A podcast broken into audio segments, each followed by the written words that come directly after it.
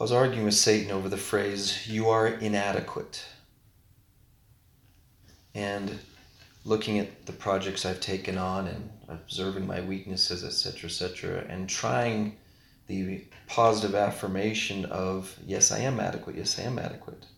Until I realized, as I was reading stories like Moses versus Pharaoh, David versus Goliath, Joseph Smith, that each one of those men actually were inadequate without the power of God.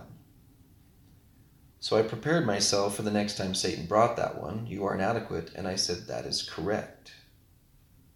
And that's why I'm powerful. Because that awareness of my inadequacy connects me to God in a state of teamwork.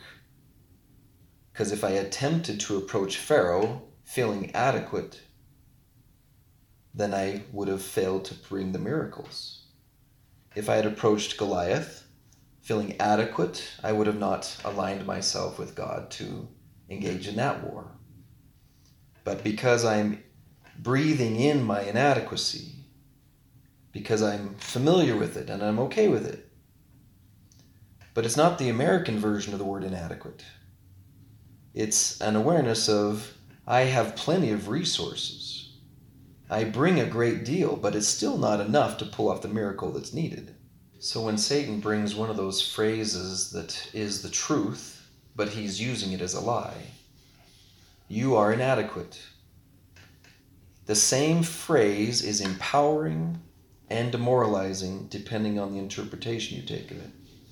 And so, what I hear you're training these men to do is to take the destructive, deteriorating, demoralizing uh, uh, definition of the phrase.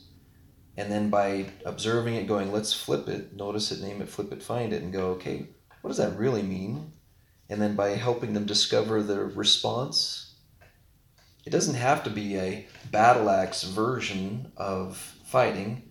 I remember in wrestling, when my coach taught me how to use my opponent's weight against him, which was confirmed by one of those Karate Kid movies where they show you how to use their momentum to your advantage. And so when Satan comes at you and says, You are inadequate, and I go, That, yes. And he's all.